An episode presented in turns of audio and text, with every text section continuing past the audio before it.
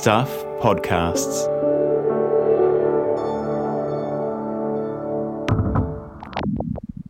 Just a heads up, this episode has a little bit of swearing in it. This episode of What's Wrong With You is sponsored by Every Human, an online platform selling life changing adaptive clothing, footwear, and lifestyle products. It's the home of the ultimate shopping experience for people with disabilities. Shop the range at everyhuman.com.au.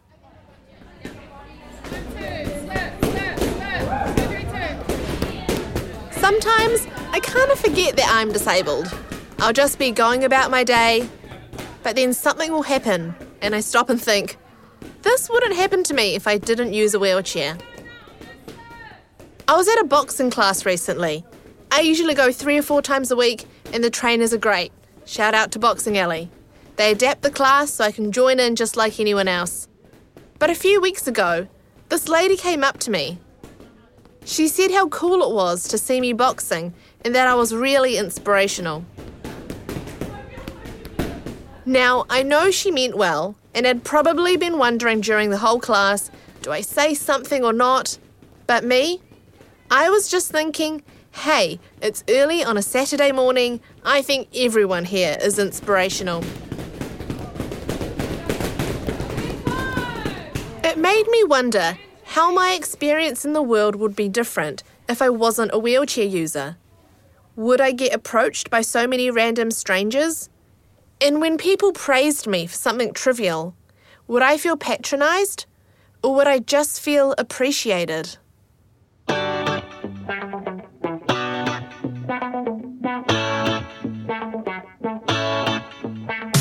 I'm Olivia Shivers. And I'm Rebecca Dubber. And you're listening to What's Wrong With You, Stuff's podcast about disability and what it's like living in a world that's not designed for you.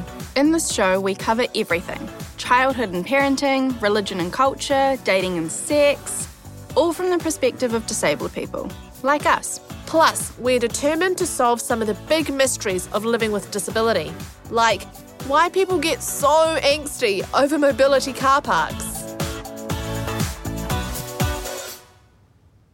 So, Becs, I hope you're feeling inspired sitting next to me. After all, I am an inspirational boxer. Oh, Olivia, you know you've always been my role model. Well, thank you. Actually, I have another inspirational story for you, again from the gym. It was just a few days ago. I'd finished a boxing class and I was getting into my car. I'd closed the ramp and the back door with my remote control. I was sitting in the driver's seat, about to drive off, when this couple, they come up to my window and wave. They had these really cheesy smiles on their face and literally gave me a big thumbs up, like, ee.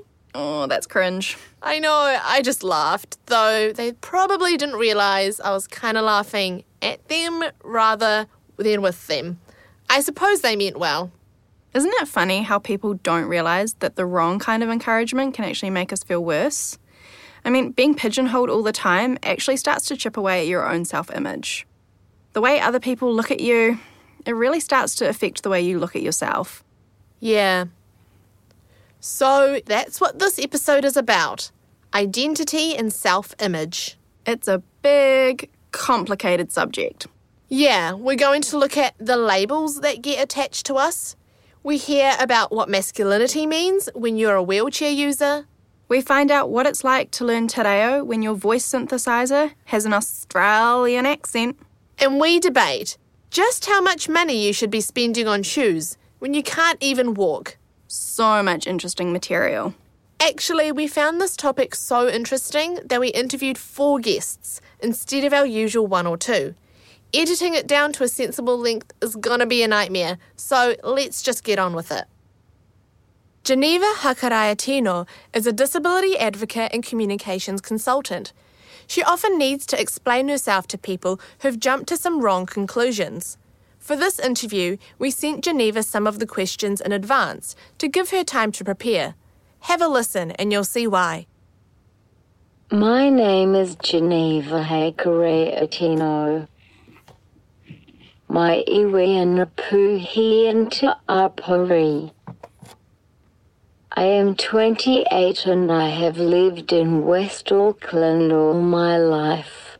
it's interesting listening to it. Um, pronounce Te Reo word still hasn't got quite quite gotten there yet, but we'll talk about that. We'll ask you about that a bit later. So um, I think I've told you the name of our podcast, so we'll ask you that interesting question.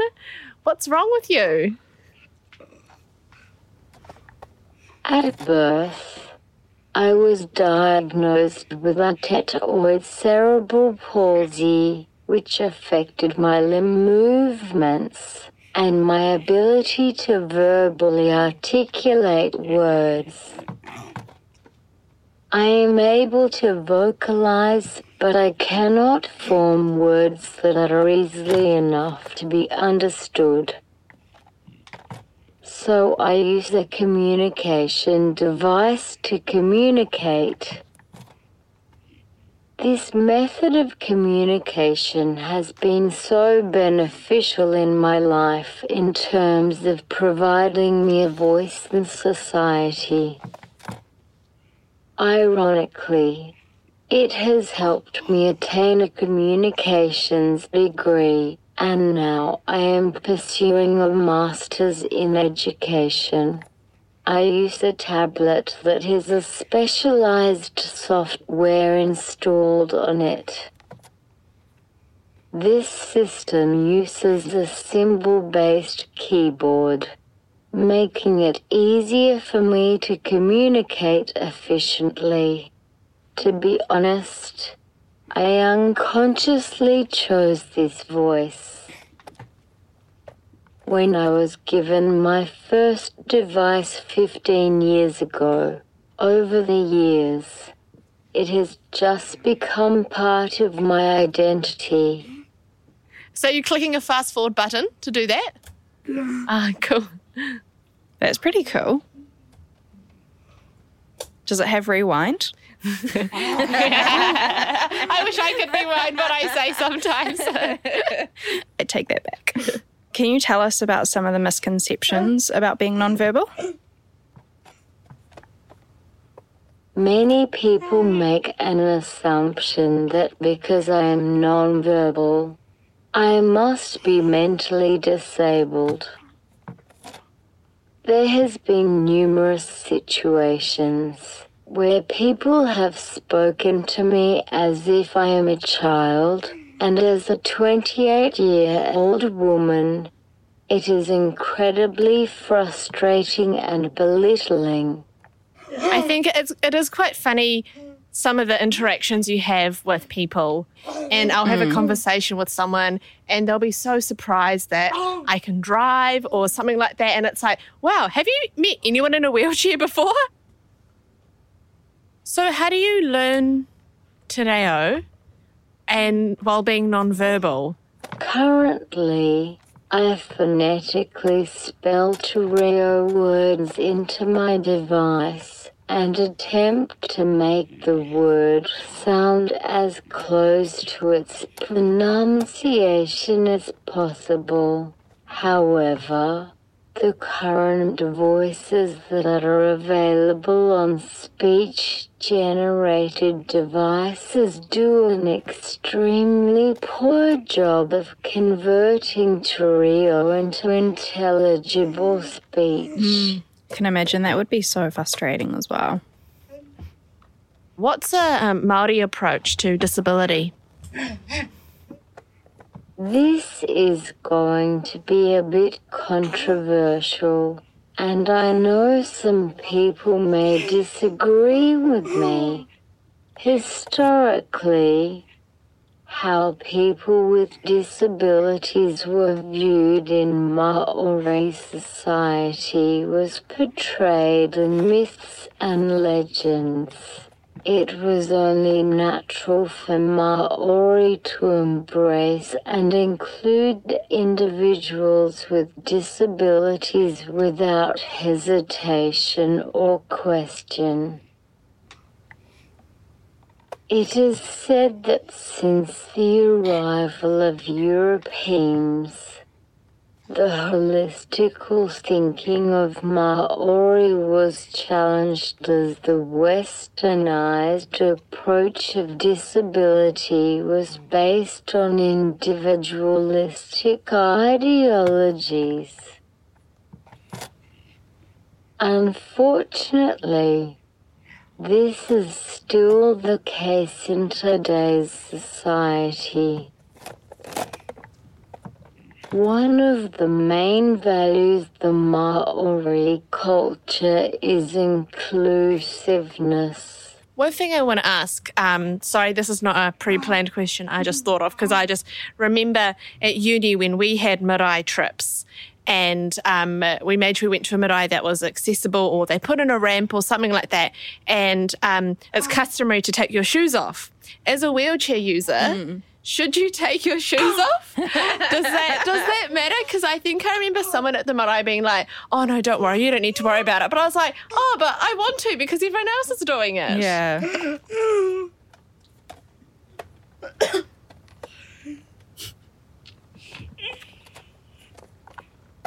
That's an interesting question.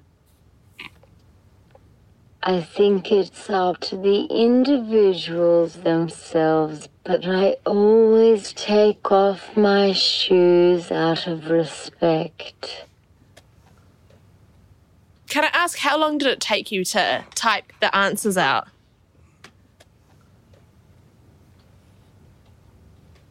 It took me a couple of hours, but I typed everything on my laptop and transferred it onto my device.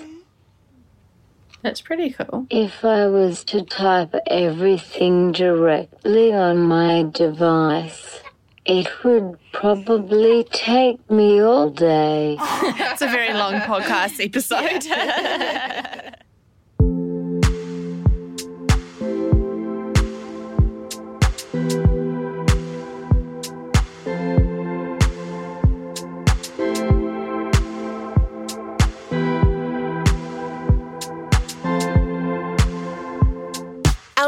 guest is Shakti Krishnan.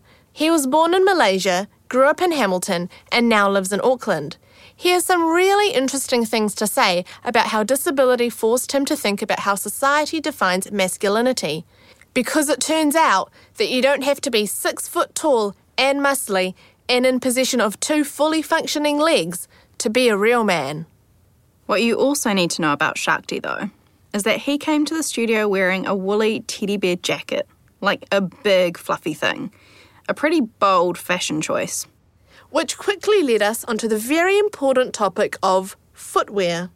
Your shoes are like way too expensive for someone who doesn't even walk. I can't spend No, money that's on the, expensive that's, that's shoes. the point. That's it's like more like of a flex irony? that way. Yeah. Okay. For everyone else, They they're last like a dispensable item. That's so no, I silly. feel like that's a myth. I like I buy white sneakers and I cannot keep them white. Yeah, what kind of shoes are what kind of shoes are you actually wearing? Can you I what, don't want to. Do I have to? Is it like a fashion? Yeah, vlog? I want to know because people can't see them on the Um, podcast. They I'm look cool. Yeezy 380s. I don't know. I, I'm not really a shoe person, but sounds like they're like socks, dude, and they got like big soles. So when I like kind of drag my feet all over the place, like they don't get hurt, which is quite nice. yeah, Thank you. they're very cool. They're like a bit glittery or something. Thanks. Eyes eyes up here. What's wrong with you, Shark What's wrong with me? How much time do you have? I've got a list. Got, what's what's wrong with me? So I have spina bifida. Um, I was born with it. Um, I use a wheelchair to get around. How has your disability shaped your identity? It's hard to identify something like that because every single experience is like kind of affected by your disability. You know, even like from driving here, I got to plan my time out a little better so I mm. don't screw up and, you know, like leave my wheelchair somewhere silly or something like that. You only rarely notice it when you compare it to other people or other able bodied people, people with different abilities. You're right. It's when you start talking to people who are able-bodied and they're like, "Oh, that's not normal," or Yeah, "That's not how we do things." And Yeah, totally. You have to conform socially. I think a lot. That affects your identity. I think. I think because I struggled with it when I was younger, when I was in my like more formative years. But yeah, it takes a lot of um, like growth and understanding to like get to a place where I think you are okay identifying that way and then showing that to everyone else. For me, I mean, it's something I don't like to admit, but I think I probably still have a little bit of insecurity the fact that I use a wheelchair because I'm super self aware mm. of stereotypes associated with disability. Mm, yeah. And being a wheelchair user um, and the stories we see about them, that's probably one of the reasons maybe I'm a bit of a overachiever and a bit of mm. a perfectionist mm-hmm. um, because I am so aware. So I try to compensate mm-hmm. for what people assume is my lack in a way. I guess, like for me, like as a young woman, I've never felt like being in a wheelchair is super feminine because you've got like all this metal around you, and you know, I, I, traditionally women are meant to be like graceful and elegant, and I feel like a wheelchair is the furthest away from that. I guess when it comes to like you Shakti and um, masculinity, like what what are your thoughts around that? I think it can be really hard to be like a masculine person, like disabled person in like an ableist society. I think traditionally, and I'm not saying this is the right way for it to be, but men are seen as like dominant, women are seen as submissive. Unfortunately, when you're in a wheelchair, you are always playing a submissive role. You are always going to be passive. It doesn't matter what situation you're in, you're like a social group, you're always going to have to play a passive role. And that sucks. And as a man, it can be very emasculating to never have an opportunity to be seen as dominant or masculine in a traditional sense. Mm. Yeah. Mm, mm. So how do you um, like come to terms with that, or reconcile it, or you know, might still I think be I noticed it a lot when I went on dates in uni, and you know, you're playing this like theater of like dating, and you have to like you know you're checking each other out and you're trying to like figure things out, and it's very hard to come across as like a manly man. You know, you go up to the checkout counter, you know, to go buy your drinks or something, you can't reach the counter. You look so silly and small. You look, you look, you don't feel like a man who can take care of a woman, which is what we're sold to in this like traditional like kind of mm. thing. Why tall? Why does everyone, everyone listen to tall dudes? What's up with that? It's like, listening to tall people. yeah, what's up with that? Like, yeah, man, I'm always looking up at people. I hate it. So do you prefer a standing person to? Uh, it sounds awful. Come down Then to the bow, same level. bow for me. no, because in a social context, that's kind of weird, right? Ideally, you'd want to be talking to someone at eye level, sitting down at a table or something like that, where it's socially appropriate in our current climate. so there needs to be, like, I don't know, some social accessibility to be thought around it. And I think that's that's why I'm super loud. I gotta project my voice. I want those guys in the clouds to hear me, you know? Like it's mm-hmm. real hard. Mm-hmm. Mm-hmm. But I'm very social and I like engaging with people. Mm. So it can really upset me when I can't physically engage with people. I never got to play things like touch rugby or like contact sports. And like I guess a part of me thought that sucked because people always saw me as like fragile. Hmm. Or like you know incapable like fra- like very delicate and gentle. So people wouldn't like i wanted i wanted some of that like rough and tumble i guess you know? Like i wanted to be treated more like other people. Hmm. I don't like being coddled. I remember i went on like on a school trip and like the older boys were like hazing all the younger boys and it didn't haze me. And i got real upset about it You wanted to be because I wanted to be hazed. hazed like everyone else. But they didn't let me get hazed because they were too scared of like beating up the disabled guy, which I get, like fair. It looks really bad, but like you know. gentle, I don't know, something, man. Come on, like yeah. But I guess it, that They could have yeah. adapted. The, They could the adapt it. You gotta yeah, accessible hazing. But I think when it comes down to it, it's just like really being a part of that social group and like feeling mm. like you are, you're like included, like in all aspects of it, socially, not like physically. Doesn't matter if you're just there. Like, you got to be like with everyone. So, how, how have you redefined masculinity for you and your identity and living with a disability? movements within feminism that have made us start talking about toxic masculinity have really helped um, redefine masculinity in general because we can understand like the toxic traits of masculinity that are more or less bad for everyone.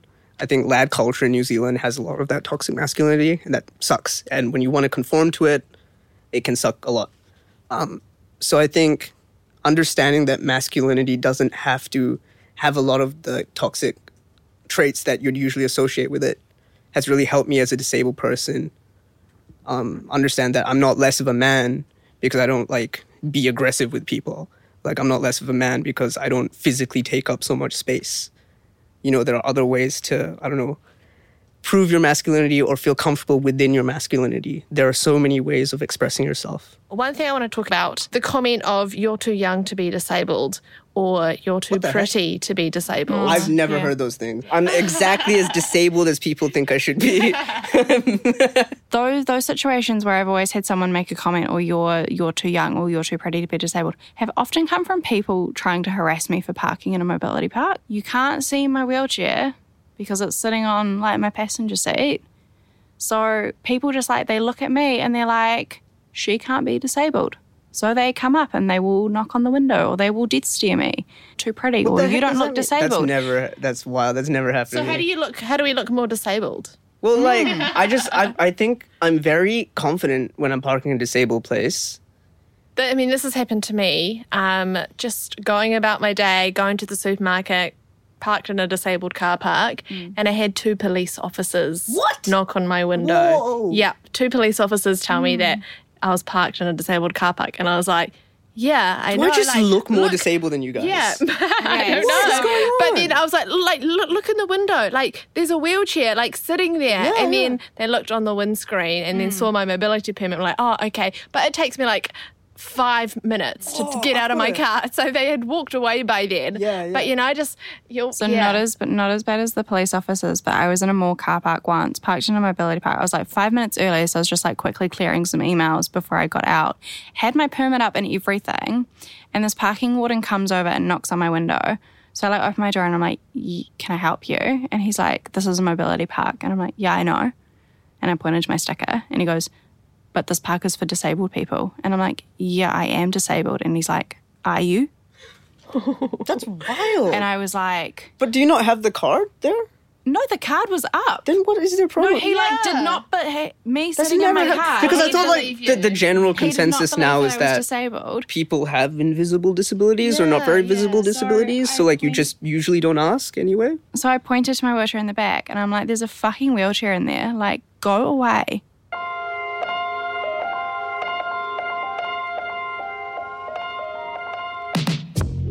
I have a good story. I remember um, I was I was driving back from my mate's house once, um, and it was kind of late at night, and I was by myself. I was driving back. I was unrestricted still, so probably naughty. But I remember some guy was like behind me, and I was like turning left at an intersection or something like that, and he kind of just got like real like weird at me, and I remember like looking back, and he was like super. Weird. I turned tailgating you. Yeah, yeah, Yeah, tailgating yeah. me, and like um.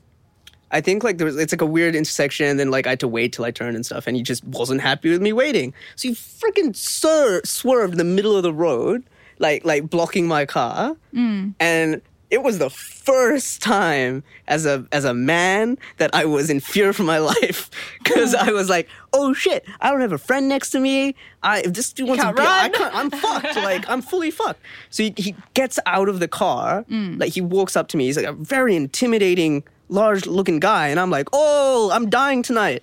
And I roll. I don't know why I rolled my window down. That was so stupid, right? And he was just like, what the what, what the fuck did you do? Why are you do you know like? And he's just going at me. He looked like he mm-hmm. was like, you know, pretty like messed up, mm-hmm. something.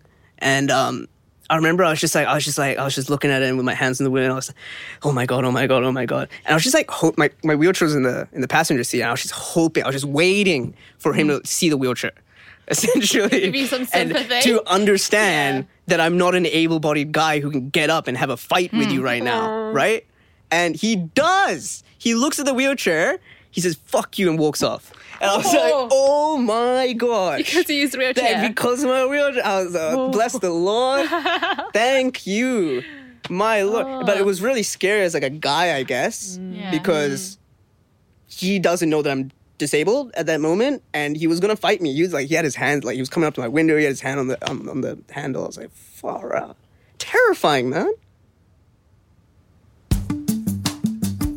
Everyone has days when they struggle to fully embrace their body. It's totally normal to feel just a little bit out of place sometimes. Style is something that has always helped me gain back my confidence. But sometimes, the jeans that make you feel great, or the smoky eye look that makes you feel fierce, are tricky to pull off. Brushes are sometimes hard to grip, and buttons on denim jeans can be like a fight to the last woman standing, or sitting in my case. This is where every human comes in and saves the day. By giving you access to accessible lifestyle products and making sure that outfits that give you confidence are also functional for your needs. Everyone deserves to get dressed and live life with dignity, and it shouldn't feel like a hassle to get ready. Nobody should feel bad about asking for help when they need it, but there are also times when you want to get dressed or do a task yourself. Every human helps you grasp a hold of your independence, whatever that looks like for you, with their range of accessible garments, footwear, and lifestyle products. If you give someone the right pair of shoes, they can conquer the world.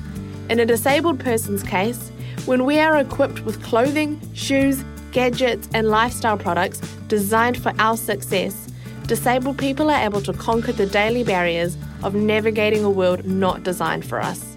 With every human, you can do life and style in a way that works for your needs.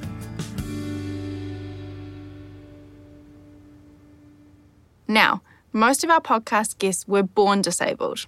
And like us, Olivia, it's all they've ever known. But it's not like that for our next guest. Chelsea Pita is 21 and she's studying business. She was born and raised in Rotorua, and her whakapapa links back to Ngāti Tu and Ngāti Rangitihi. Three years ago, she had an accident. She's now paralysed from the waist down. So, walking is something that she was still doing really quite recently. That sudden shift from non disabled person to disabled person forced Chelsea to reassess who she was, and even what words to use to describe herself. But I started off by asking her a question that, to be honest, I've been putting off asking a non disabled person because sometimes it's hard to be confronted with the reality of what you're supposedly missing out on as a disabled person. Is walking that great? Oh, yeah. If you could go back, what would you do? Honestly, I would go back. I would take the lessons I've learned, but I would go back just because I miss the feeling of grass and sand and I miss taking my nieces on walks to the park and things like that. But in a way, I still get to do all those things. It's just different. You know, my wheelchair's now my new set of legs, so I'm not really missing out on anything. How did you sustain a spinal cord injury? Um, it was from a swimming accident. Uh, swimming with my family, we were jumping into the lake, and because of the height of the jump and the impact of the water, um, I ended up breaking my back, and that ended up pushing into my spinal cord. That must have been pretty traumatic. I remember it, but I think I was so in shock that I didn't quite believe it, and because I didn't quite understand it either, it was just uh, it happened, and that's it. When you first had your injury, was your goal to walk again? Um, my goal was to walk again, but it's because I didn't quite understand it of like how severe my injury was that I didn't quite get that it's not like you're gonna wake up the next day and feel your legs automatically again. Um, I think what didn't help was that I did have partial feeling, so I'm thinking, oh, maybe the rest of it will come back eventually. Um, but yeah, my goal was to walk again. Such like a big thing to process at such a young age. Especially at 18 when you're in that transition age of like your whole life is about to take on a new journey. It was really difficult to wrap my head in like this is my new change and this is the new journey that I'm about to go on. So my mum was a caregiver for a trust. I think I was around 4 and she would like take me to work with her. So for me when I had my disability didn't feel any different. Like, obviously, I was the one experiencing it, but because I was surrounded by the disability community at a young age, kind of felt normal to me seeing people with different disabilities and people without disabilities. I find your perspective on it really refreshing because I think so often you know, the patronizing comments that you get in public is like, you know, I'd rather die than, you know, have to use a wheelchair or, you know, I would be so depressed if, you know, I had your life sort of thing. And Yeah.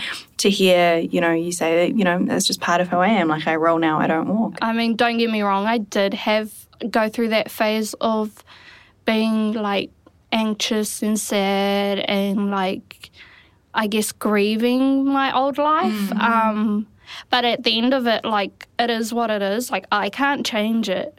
Um, so you may as well just accept it and move on and, you know, just go with it.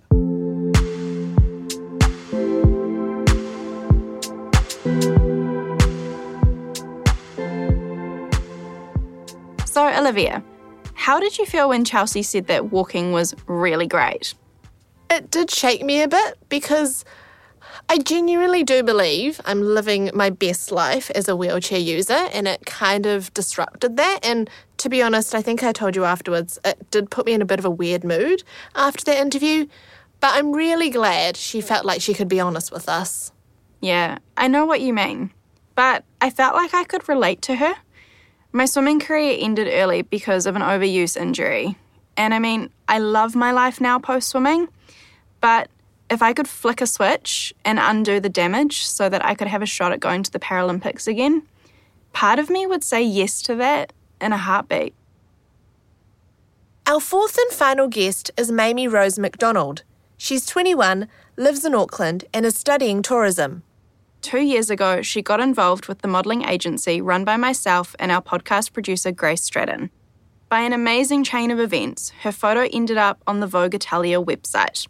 For someone who faces a lot of inaccurate assumptions from strangers, it was an incredible validation of the self image Mamie had always felt that she's beautiful and confident in who she is.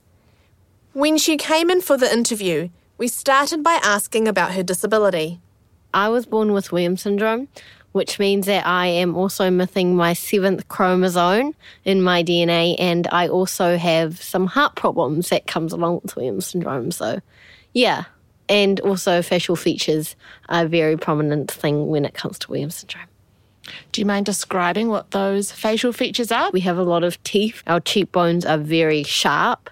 I guess, like, when you look at me, you can't go, oh, she has a disability because my disability isn't physical, it's more learning wise. So, just those things of having to try extra hard to, to qualify and get all the things that I really want. Do you know where um, Williams syndrome originated? Do you know Mr. or Mrs. Williams? So, Williams syndrome was diagnosed by a doctor called Mr. Williams. And, um, odd story, he actually one day disappeared. Yeah, like oddly enough, vanished. Think of it as a disability that wasn't supposed to be discovered. So he went missing like after he published. Yeah, like Williams literal- syndrome. yeah, like literally. So like So someone out there did not want him. to say to literally be like, there's this disability, da da da. Like he literally, his bag was left at um a um airport. Uh, I'm sorry to, if you're still alive now. I'm sorry for exposing your secret. It's like, what if pixies are real then? Yeah. Because I look like a pixie. Mr. Williams, I hope you're okay. So we'll get back to Mamie's interview in a second, but after what she'd told us, I felt I should find out a bit more about this Mr. Williams. And it turns out he's a New Zealander. Mr. Williams' full name is John Cyprian Phipps Williams, and he was born in 1922. While working at Auckland Hospital and Green Lane Hospital, he started taking notes on patients who had those same features Mamie talked about, such as the pixie like face, heart problems, and learning difficulties. He published a paper about it in 1961. His disappearance still remains a bit of a mystery, but according to volume 41 of the Pediatric Radiology Journal, while in London he met up with another well known Kiwi, the poet and author Janet Frame, and they began a relationship. He proposed, but then she ran away, not wanting to get married. After that, little is known about Mr. Williams' whereabouts. Interpol actually tried and then failed to find him, and in 1988 he was declared a missing person presumed to be dead by the High Court of New Zealand. So, yeah, we may never know what happened to Mr. Williams, but hey, at least he got some important work done before disappearing. Um, my dad is Māori and um, he grew up in Blenheim and we have a place called the Wairau Pa, which is this beautiful lake and um, we have a marae there and sometimes we go down there and we go to tangis and things and yeah, um, my journey was Māoridom. My grandfather didn't speak Māori, so my dad didn't speak Māori. And so I grew up not speaking Māori till later in life. But, you know, I felt like a sense of like identity loss. You know, I was like, okay, so what cultures am I? So cool to find out about my culture. And I am a member of the B in the LGBTQ. B stands for bisexual. Because I realized, oh, I like boys, but I also like girls also with gender identity, I'm gender non-conforming. So like when it comes to buying clothes, I don't care whether it's on the woman's or the men's. I love, I love exploring things, and I think it's yeah, it's really important.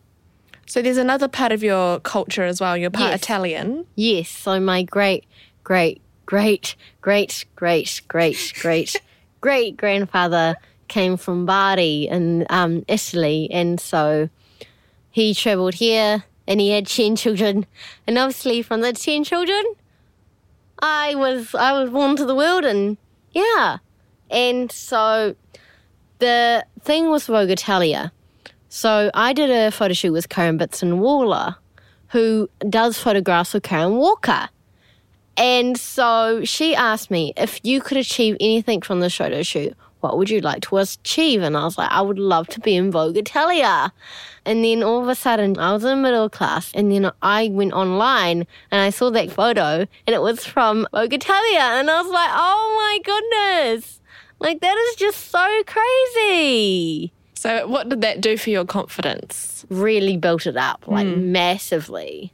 So I guess coming off you having such a positive, empowering experience through Vogue Italia, Becs and I have also um, done some modelling at New Zealand Fashion Week. We were some of the first, I think, if not the first, wheelchair users as models in a Fashion Week in New mainstream, Zealand, you yeah. know, mainstream show. And um, I think for me, I had, I think I kind of had this epiphany moment actually after Fashion Week because the whole day is very busy. You're like getting straight there, do hair and makeup, you're like changing outfits, and it's quite overwhelming. Um, but I was looking back through my phone and some of my photos. One of the girls who was helping me dress took a photo of the back of my dress, and there was like these knotted um, this knotted design on the back of it. And then I noticed my scoliosis scar. So I had scoliosis surgery when I was 13 to fix my crooked spine.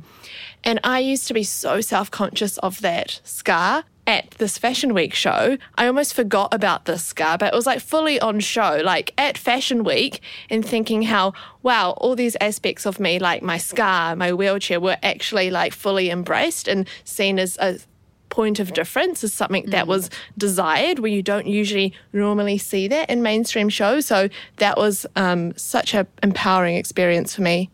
I think for me, the the scary, empowering moment for me for Fashion Week was I was involved in um, a runway show, um, and I remember going to the fitting, and they were picking the outfits, and they decided that they wanted me to model jockey, and I was just like, okay. You know, I've had so many surgeries in my life as well. Um, you know, I have a massive scar that goes from like halfway down my abdomen. And you know it's not something that you would expect to see on someone modeling underwear on the runway. But the photos pop up every now and again on social media and they get shared. And i just i'm so proud of those images and i'm so proud that you know they gave me that opportunity and it was embraced by everyone to see a different body modeling underwear on the runway.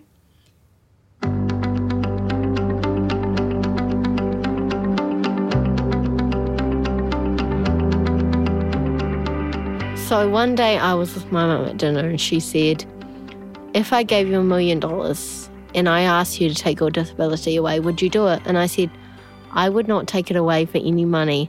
I mean, why go through all the struggle that I've had to been through just to get the struggle taken away from me and have to relearn things again?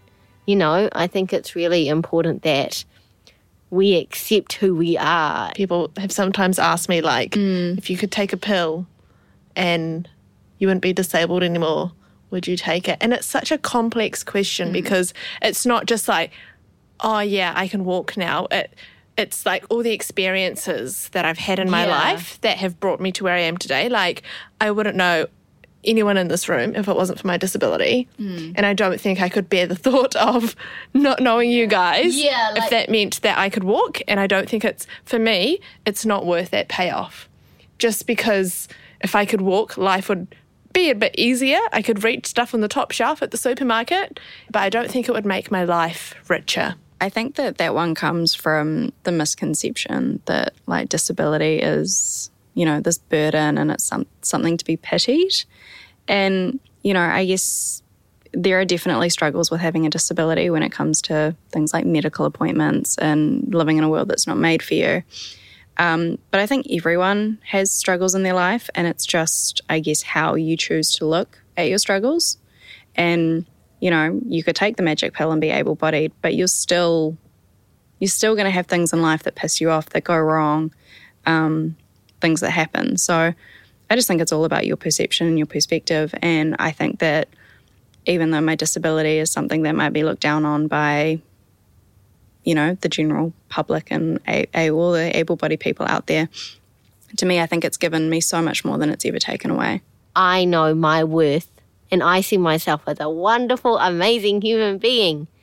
And I think it's, you know, people ask me, how do you, like, sometimes I'll stand in the mirror and I'll just see me with my underwear on. I'll go, you're amazing. You know, like, it's like some people actually just need to get in front of a mirror and go, you're amazing in your underwear. I know that sounds odd, but like, I think that when you start to feel a lot of confidence with yourself and accepting your body type and everything about you, yeah, it just comes again. It comes back to acceptance.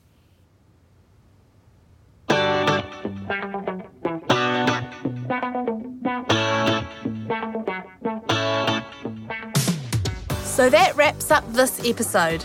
Next week, I've had like a random stranger come up to me in like a public bathroom, ask me if I can have sex. I wish that I was brave enough to be like, why are you propositioning me? And I was like, um, is this guy coming back? Have I just been left at the top of these stairs? Has he realized that dating a girl in a wheelchair is too hard and he's just like gapped it? this podcast was made with the support of New Zealand On Air. Thank you to our guests, Mamie Rose Macdonald, Chelsea Pita, Geneva Hakaraia and Shakti Krishnan, as well as Adam Dudding, Carol Hirschfeld, Eugene Bingham, and Grace Stratton.